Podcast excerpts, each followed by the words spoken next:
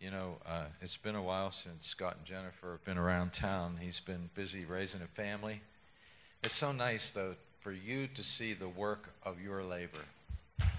You know, as we're meeting right now, we have kids in our Sunday school, and uh, the teachers are working hard with them. They're trying to plant God's word in their life. And uh, when they graduate, they sometimes go off to college. Uh, we don't see them sometimes, but uh, Scott is Exhibit A, his wife Jennifer, of, of what we're trying to do here in our church. We're trying to raise up the next generation. Right now, we're trying to reclaim America, aren't we? Scott's written a book, The Five Laws of Liberty, and I asked him to bring some of them with him. And after the service, he'll be out there to, you can pick up a copy or some copies, and he'll sign them for you. But uh, it's about the founding uh, documents of our country, how our country was founded upon the principles of the Bible. And, and that's what made America great. And so there are a lot of people in our world today that, that are calling America back to God. Scott is one of them, and we're awful proud of him, and we're happy to have him in our church today. So let's, let's give him a welcome, okay? Thank you. Well, that was a tremendous compliment. And I can tell you, last night I got to spend some time with uh, the church here. And one of the things that I said was I arrived uh, early and I got to walk around the parking lot and just look across the hill at uh, our old Southwest Christian School. It brought back a lot of memories, some some good memories and uh, some not so good memories. Just uh, just the way that the Lord could work through a person. That that was a tremendous compliment, and I, I truly appreciate it. Uh, I want to just give you a little bit of background of the five laws of liberty and give you a little bit of background of myself. My wife and I, we left Library Baptist Church, and it is kind of surreal for me to be back here. This is a place that uh, I grew up spiritually, and I see a lot of people in, in the uh, audience today that uh, had a tremendous impact upon me as a young man growing up. And uh, I got to talk to Mr. Mussey before the service, and he still calls me Slugger. But uh, anyway, uh, it's just amazing. This is an amazing place uh, that you have here, and I'm thankful for the uh, decades of dedication from Pastor Arnold. But I, I want to give you a little bit of history from after we left. We went to Liberty University. I finished a BS in religion. Then my wife and I went to Dallas Theological Seminary in Texas.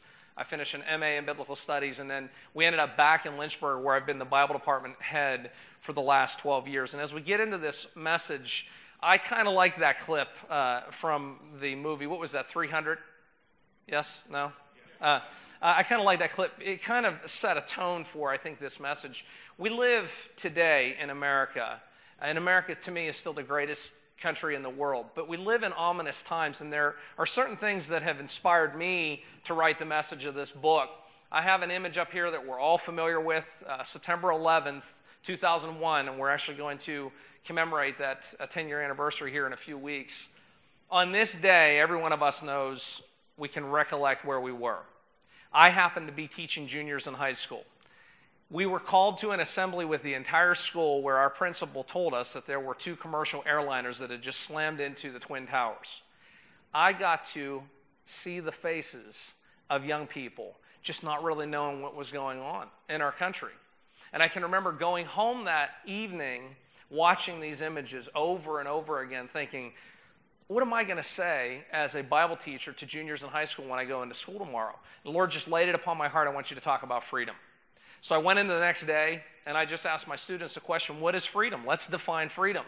And one of my students, after a brief moment of silence, said, Mr. Highland, freedom is getting to do whatever you want to do. That's what a lot of people in our country think today. You agree with that? And I snapped back and I said, Do you really think that's true? Because if it is, we just justify what the 18 terrorists did the day before. And then there was just like a silence. And that really motivated me for the next five years to dig into Scripture, to dig into history. I have a few images up here that we're all familiar with. In 1962 and 1963, notorious landmark Supreme Court cases to eject prayer and Bible reading out of our schools. And I think that that was an attack within, whereas September 11th was an attack from outside. it's an attack on life.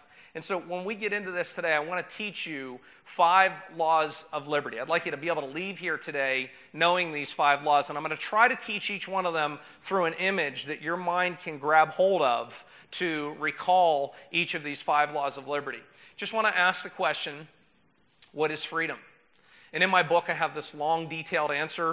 Uh, I came to the conclusion that freedom is the responsible pursuit and preservation of life and no other system of belief accomplishes this better than Christianity. I happen to believe in the supremacy of Christianity. I happen to believe in the supremacy of Jesus Christ. I happen to believe that Jesus Christ is the only God. All right? So when you think of freedom, I want you to think of freedom is life. That's what we're trying to do. We're trying to avoid sickness. We're trying to stay healthy. We're trying to avoid accidents. We're trying to avoid sinister plots against ourselves as well as our nation. When you think of freedom, I want you to think of life. How do we best preserve life? Maybe a better question is why do we have to preserve life? And I think we could go all the way back to creation and the original fall of humanity. But I want to encourage you today. I, th- I think that we've become not just a nation, but a church that is biblically illiterate and we're historically dehydrated. I think one of the best ways to preserve history is by reading history. So why is it like this? Well, we're going to get into the first law of liberty, which is to remember the past. Do you think you can remember that? First law of liberty is to remember the past. First three chapters of my book, I get into the fireworks of freedom and how people misuse the word freedom, the revolution of responsibility, which places the responsibility of freedom back upon the individual. And then I get into the plural morality, which really gets into those people in our culture that are attacking freedom. But when you think of remembering the past, I want to ask you a question and just answer it to yourselves as you're sitting there. If you want to jot down some notes, I would encourage you to do that. I'm trying to give you a biblical message that's biblically driven and historically, let's say, historically reinforced. Okay? When I go through Scripture, can you recall any passages, and just answer to yourself, in Scripture that talk about remembering? Does God ever command us to remember anything? Nod your head yes or no, and, and think of some passages. I think of remember the Sabbath, right? How many times did God tell the Israelites, remember the Exodus? Remember how I delivered you? You know, one thing that God tells the people of Israel over and over again hey, remember I created this place, right? So I want you to think about that. We're going to go all the way back to creation because the first time remember is mentioned, I would like for you, if you have your Bibles, to turn to Genesis chapter 8 and verse 1. The first time the word remember is used, you have creation. After God creates the world and everything in it, he says to Adam and Eve, Be fruitful and multiply. And then you have uh, this warning, this law don't eat of the tree of knowledge of good and evil. And then the next major event in biblical history is the flood because of the fall and because humanity had become so corrupt. It says in Genesis 8:1, but God remembered Noah, so this is after the flood, and all the wild animals and domestic animals that were with him in the ark. God caused a wind to blow over the earth. So I would like you to think of this as recreation. You with me? So he, he's delivered this family he tells them, just like he told Adam and Eve, if you just turn over a page of chapter, chapter 9, he tells them to be fruitful and multiply, and then he gives them a law. In the law that he gives to them in 9 6, Genesis 9 6, God says, hey, whoever sheds human blood by other humans must his blood be shed. That's capital punishment. For in God's image, God has made humankind. Well, this is amazing. So there's a link between being created and freedom. There's a link between understanding if we're going to talk about a universal morality, we have to ground it in creation and our designer. And then here's our first law of liberty, 916. In the image I would like for you to grasp, 916 it says, God says, When the rainbow is in the clouds, I will notice it and remember the perpetual covenant between God and all the living creatures of all kinds that are on the earth. So when God sees the rainbow, and we could get into all kind of theology if you wanted to, God actually remembers the covenant that he formed with Noah that he's never going to flood the earth again. He's never going to destroy humanity through a flood. So when you see the rainbow, I would like for you to recall that the first law of liberty is to remember the past. See, we have to go back before we can go forward. Now, believe it or not, this is reinforced historically. Look what our founding fathers wrote into our most famous document in history, the Declaration of Independence. This blows me away. This is what they signed 56 signers of the Declaration of Independence. I don't believe that they were atheists. And there's a lot of debate over that. But here's the thing how do you sign a document when it says, We hold these truths to be self evident that all men are created? I like to stop there. They recognize the Creator. Would you agree with that?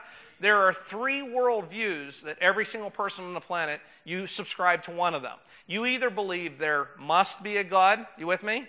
That would be a monotheist. Uh, there might be a God, that would be someone considered an agnostic, or there must not be a God. You fall into one of those three categories. Which of the three do you think our founders fell into? There must be a God that we're created equal. Now, here's where we're, we're getting into some problems in our country today. We think this means equality of outcomes and distribution, redistribution of wealth. This is moral equality. This means that there's a universal justice, that God is looking out for people. We have unalienable, unalienable rights that are God given. Well, if you don't believe that there's a God, then you've just kind of uh, cut yourself because you don't have any type of universal guarantee. I happen to believe that there is as the founders did, they also believed in absolute truth. This brings us to the second law of liberty. We hold these truths to be self evident. The second law of liberty is to embrace the truth. And I want to give you another sign or symbol by which to remember uh, this principle embrace the truth. Can you recall any passages? And again, you don't have to answer, I just want you to think to yourselves. Can you recall any passages in Scripture that talk about truth? If you've ever done a word study on truth, if you've never done one, I would encourage you to do one. Uh, you'll get all kind of hits if you're doing it on the internet. Uh, but one thing I would encourage you to do is study the life of Christ, study the Gospels, and see how often the word truth is actually used. Jesus constantly is saying, "I tell you the truth. I tell you the truth. I tell you the truth." When you've done it unto one of the least of these, my brothers or sisters, you've done it unto me. I tell you the truth, wherever the gospel was preached throughout the entire world, this woman's deed will be remembered. Remember the uh, Mary who actually broke the alabaster jar of perfume uh, over Christ before he was crucified? I tell you the truth, one of you will betray me. Uh, the second law of liberty is to embrace the truth. And we're an icon society. We have a lot of familiar icons you can see up on the screen. Apple's familiar to all of us. I have an iPhone. Uh, I have socks right now uh, that I'm wearing, black socks that have the Nike insignia. What would you say is the most famous logo in Christianity? The cross. There it is. I tell my children, these are logos. This is the Logos. These are logos. This is the logos. All right? Logos is the Greek word for word. In the beginning was the word. Uh, Jesus trumps all other icons. So when you think of truth, I'd like you to keep in mind the cross. Did Jesus preserve life? I would say that he did, right? Freedom is about preserving life. Uh, I had a gentleman when we were in North Carolina a few weeks ago. We went to this beef farm, and he had a Bible verse out in his front yard and it said, I am the way, the truth, and the life. And I said to him, I, I like your Bible verse. And he said, Do you know what it means? And I said, Well, I have an idea, but I'd like to hear your interpretation. He said, It means when you hitch yourself to Jesus, he does the pulling. Isn't that fantastic? the second law of liberty is to embrace the truth. Now, did our founders reinforce this idea in their individual writings? Uh, I can take you through many passages, and I do in my book. I have quotes from Washington. They're primary source quotes, they're not secondary uh, quotes. But you can look at John Adams, Samuel Adams, his cousin. That's not just the name of a beer, guys. All right? Uh, but here, when you look at this quote, this is what Samuel Adams had to say. Where, where did these core principles come from? Where did these rights come from? He says these may be best understood by reading and carefully studying the institutes of the great lawgiver and head of the Christian church, which may be found clearly written and promulgated in the New Testament. You know what that had caused me to do as someone doing research? I'm diving into the New Testament, trying to find out uh, what is freedom. And so this was the second law of liberty.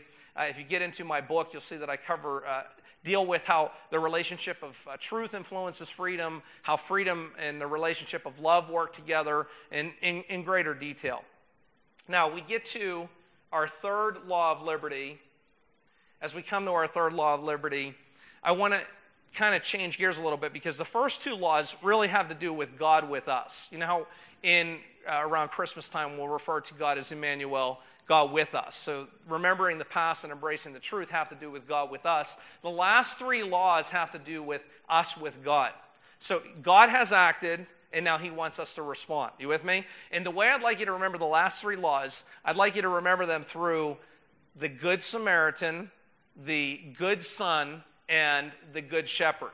When I think of respecting humanity, I can think of no greater passage than the Good Samaritan. If you would turn in your Bibles to Luke chapter 10. I'd like to read a few verses uh, from 25 and following. And this is an incredible story. I've, I've actually spoken to atheists that know this passage. Isn't that incredible? One of the most famous stories, I would say, in all of Western civilization. All right, the Good Samaritan. In Luke 10, we have a conversation between Jesus and an expert in religious law. And I want you to pay attention to this. In verse 25, it says, Now an expert in religious law stood up to test Jesus, saying, Teacher, what must I do to, to inherit eternal life? Remember, freedom is linked to life, freedom is about preserving life. He said to him, What is written in the law? I love Christ as a great teacher. I'm an educator. He asks questions. How do you understand it? The expert answered, Love the Lord your God with all your heart, with all your soul, and with all your strength, and with all your mind, and love your neighbor as yourself. Jesus said to him, You've answered correctly. Do this and you will live. And you can almost imagine Jesus answering the question from this guy that thinks that he knows everything. And then Jesus says, You've answered correctly. And you can almost imagine Jesus walking away. And the guy says, Hey, wait a minute, wait a minute. He wanted to justify himself. He says, Who is my neighbor? And then Jesus tells one of the greatest stories, I think, in all of human history. And he talks about this scenario where there was a man that left Jerusalem, went down to Jericho. He uh, was met on his way by robbers. They beat him up, they stripped him of his clothes. You guys remember the story? And along came a priest. And you're thinking, hey, this is great. He's going to be saved. Well, the priest sees the man and the man may be breathing shallow, he's clearly injured, and the priest, he doesn't want to uh, become ceremonially unclean. No one sees him, and so he walks along the way. It's interesting, as I was preparing for this message, I came across some research that says the more religious a person is, the less likely they are to help strangers. Did you hear what I said? The more religious a person is, the less likely they are to help strangers. See, Christ isn't looking for a religion in us. He doesn't want us to be religious people. He wants us to have a relationship with Him. You've heard that before. So the religious person passes by, and then you have a Levite who's a helper out. He helps in the uh, tabernacle. Same scenario. He sees the guy. The guy's obviously, you know, he's probably not going to make it anyway. However, he justified it, he walks by. And then a Samaritan walks by. And if you know anything about uh, Jewish history, the Samaritans had one parent that was Jewish and one parent that was foreigner. All right, so other Jewish people who had two Jewish parents looked down upon these people. Jesus makes this man the hero of the story. It's interesting uh, when you think of the Good Samaritan and you think of Christ and his response to this man who's asking this question, Who is my neighbor? I, I would say that Jesus made it clear that anyone we meet who has a genuine need as a neighbor simply because of our proximity to him or her. Now, this proximity is not simply geographic position, but it's because we were created in the same image. Does that make sense? We're created in the same image. So, regardless of the person's ethics, regardless of how they behave, and I would even go as far as uh, regardless how they view you, we still have an obligation to show them the love of Christ, and that's uh, what the Good Samaritan does. I think it's very interesting. The beaten man who was robbed, he was despised of something that was that happened to him that was out of his control. I think the Samaritan understood this all too well because he had no control over his heritage. You understand that? And I think there's a good lesson here that uh, we should never despise a person, regardless of how far gone we think they may be, God can still use them greatly. So, the third law of liberty is respect humanity. I have a quote up there. I would encourage you to write it down. I believe that a high view of God promotes a high view of humanity. This passage is found in Luke chapter 10. The fourth law of liberty is to control yourself. And I told you I was going to illustrate this with the good son. There are many different examples I could give throughout Scripture. When I think of self control, I've spent a considerable, considerable amount of time studying about the life of Joseph in Genesis chapter 39. Do you remember the story of Joseph in Genesis 39? Uh, he's the son of Jacob, and it seems like we've created this idea that Joseph's this spoiled little boy about eight to 10 years of age, and all he does is tattle on his brothers, and they hate him because of that. Well, if you study the passage, he's not eight to 10 years of age. He's actually a 17 year old boy, an adult at this point he receives this coat, which is an indication to the rest of his brothers that he is going to be the heir. Now, why was Reuben, the oldest son, rejected? Because he had sinned against his father. Joseph receives this coat. It's doubtful that it looked like this because this array of colors would not have been available. But the best scholarship says that the, the coat may have just had long sleeves compared to his brother's coats that did not. And so he became the person that shepherded his brothers. And as a result, when they saw this coat, it was kind of like a white collar relationship to blue collar workers. Uh, they may have even seen some embroidery on the coat, and to them, they would view it the way that we might view someone who is an officer in the military. This means that I'm in charge of you. They hated the coat. Remember, the first thing they did when they sold him into slavery, they stripped him of that thing that they hated. And these are his brothers. I don't know how many of you have brothers. I have three brothers. I don't know how many of you have ever been betrayed by someone close to you, but I want you to, I want you to get a feel for this. His brothers sold him into slavery, not really caring what, what was going to happen to him. So he's sold into slavery. There are two times in a person's life when they're likely to walk away from the faith. One has to do when they go through trials. Did Joseph go through a trial? Did he walk away from the faith? Are we guaranteed in this life that we're never going to have suffering? We're not. Okay, so keep that in mind. The second time is when under shepherds fail us. You know, a mentor falls. Uh, a mom or dad doesn't uh, live up to expectations that we had for them.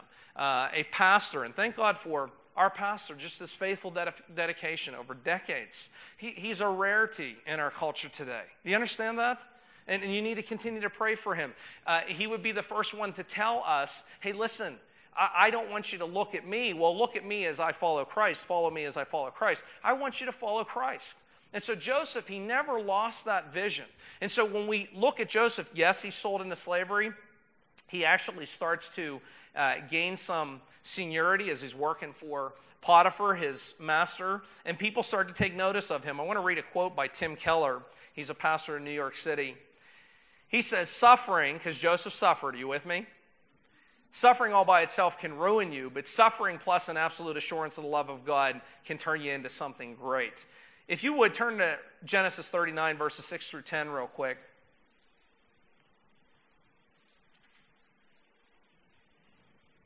And I want to fast forward. So Joseph's been sold into slavery. He's gained recognition through Potiphar, his master. In fact, so much so that Potiphar recognizes, man, this guy has the uh, thumb, the green thumb of greedless growth, puts everything in charge under his authority.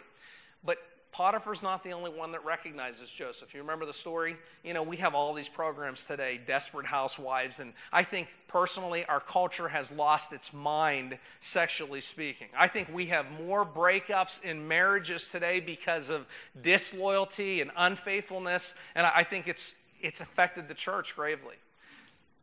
When you look at Joseph, he's away from family. Potentially, he could behave however he wants to, but this is what it says in 39 6. Now, Joseph was well built and good looking. Soon after these things, his master's wife took notice of Joseph and said, Lie with me. But he refused, saying to his master's wife, Look, my master does not give any thought to his household with me here, and everything that he owns has put into my care. There's no one greater in this household than I am. He has withheld nothing from me except you because you are his wife. He's trying to say, hey, listen, you need to be loyal to your husband. So, how could I do such a great great evil and sin against my master. Is that what it says? Is that what it says in the passage? How could I do such a great evil and sin against God? God's watching everything that we do.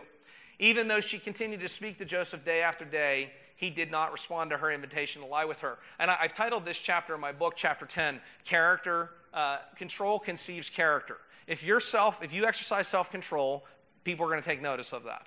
Uh, if you exercise self control when no one else takes notice, God takes notice of that. Joseph could be trusted with control over large tasks because he was faithful in controlling smaller tasks.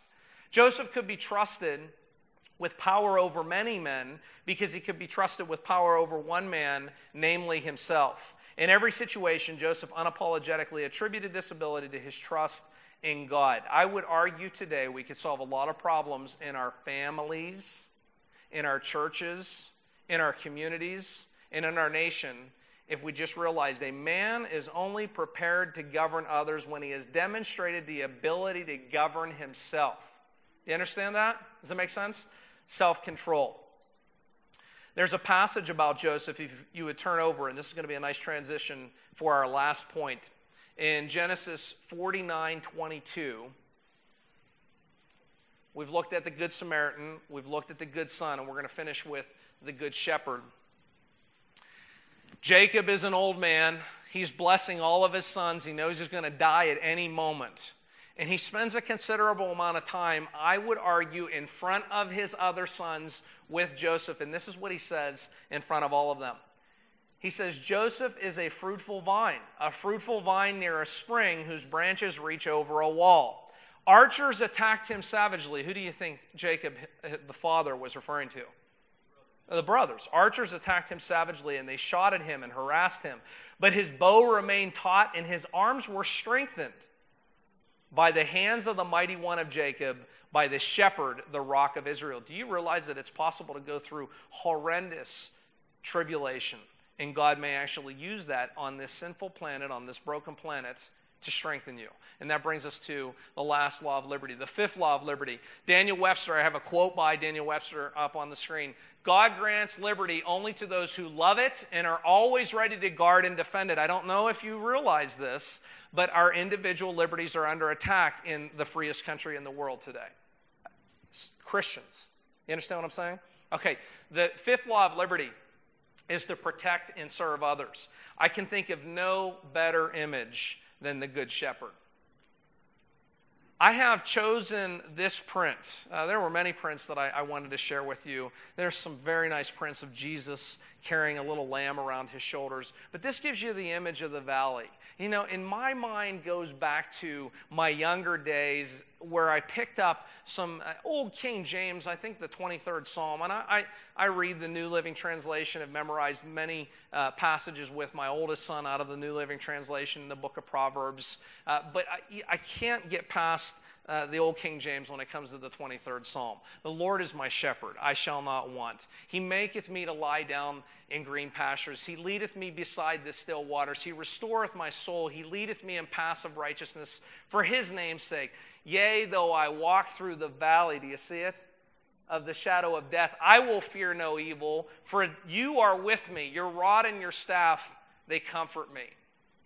Thou preparest a table before me in the presence of mine enemy. Thou anointest my head with oil. My cup runneth over. Surely goodness and mercy will follow me all the days of my life, and I will dwell in the house of the Lord forever.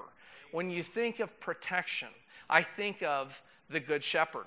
Uh, Jesus is with us. Now, now I'm going to turn this on you a little bit because Christ turns this on us. I want you to turn over to John chapter 21.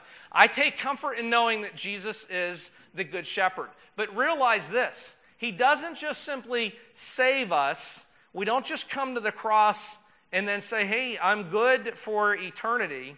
He actually gives us a fantastic example with Peter in John 21. And this is what he says to Peter. Now, this is after the resurrection. Can you just imagine this dialogue, this conversation? In uh, John 21, verse 15 after the resurrection, Jesus, uh, it says, then when they had finished breakfast, Jesus said to Simon Peter, Simon, son of John, do you love me more than these do? Peter replied, Yes, Lord, you know I love you. Jesus told him, Feed my lambs. He's asking him to be the shepherd now. Jesus said a second time, Simon, son of John, do you love me? He replied, Yes, Lord, you know I love you. Jesus told him, Shepherd my sheep. Jesus said a third time, Simon, son of John, do you love me? Peter was distressed that Jesus asked him a third time, Do you love me? and said, Lord, you know everything. You know that I love you. Jesus replied, Feed my sheep. It's a great study uh, by a pastor in Texas uh, by the name of Bob Deffinbaugh. And he takes you through the 23rd Psalm. And I just want to point out a few things uh, that he says, and I, I want to turn them on us today. You know, Jesus uh, is my shepherd. He calls me to be a shepherd. And I want you to, I want you to ask yourself this morning do you make other people feel safe? Do you make those who are closest to you feel safe? Do the people who are closest to you feel refreshed or do you make them miserable? Well, you don't understand my relationship. Listen, do you cause people to rest and relax around you or are they constantly on edge? As a result of the way that you treat them, that's what we're going to be judged for. A. A. Anderson has correctly caught the force of this expression when he renders, when you look at this passage, he says that Jesus acts for the sake of his rep- reputation. And then he says, the measure of a shepherd is the condition of his flock. Realize your reputation under God depends upon the condition of your flock, the people that have been placed under your care, your children, your husband, your wife. Are you with me? And as a result of that, we've got to be people that if I am your friend or I am your family member, I need to be loyal to you. I need to have your back. I think that it's interesting. One of the things that he says, he mentions the Bedouin law of hospitality. I'm going to finish with this. He says, according to the Bedouin law of hospitality, once a traveler is received into the shepherd's tent, and especially once his host has spread food before him, he is guaranteed immunity from enemies who may be attempting to overtake him. In pastoral circles, or, or shepherd circles, no human protection is greater than that afforded by the hospitality of a Bedouin chief. Listen, you're in the Middle East and you see a Bedouin tent and there's a shepherd outside, he invites you in, people were pursuing you, you're with the Bedouin chief, you're untouchable.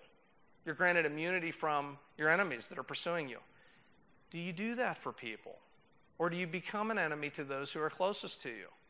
You know how many problems we could solve in just dealing with freedom if, if we would just be loyal to our God and loyal to the people that He has entrusted in our care. It's interesting when you look at this psalm there were some scholars that said, well, David must have written the 23rd Psalm when he was a boy with the sheep.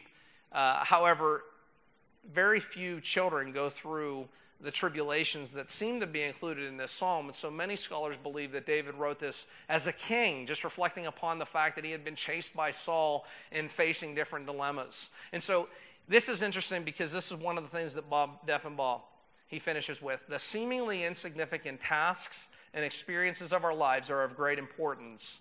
Let's do them well. I want us to be people that experience life and experience it more abundantly. That's what Christ wants for us. To do that, I believe that we've got to practice the five laws of liberty. I hope this has helped you today, and I appreciate you allowing me to come and share with you, and God bless each one of you.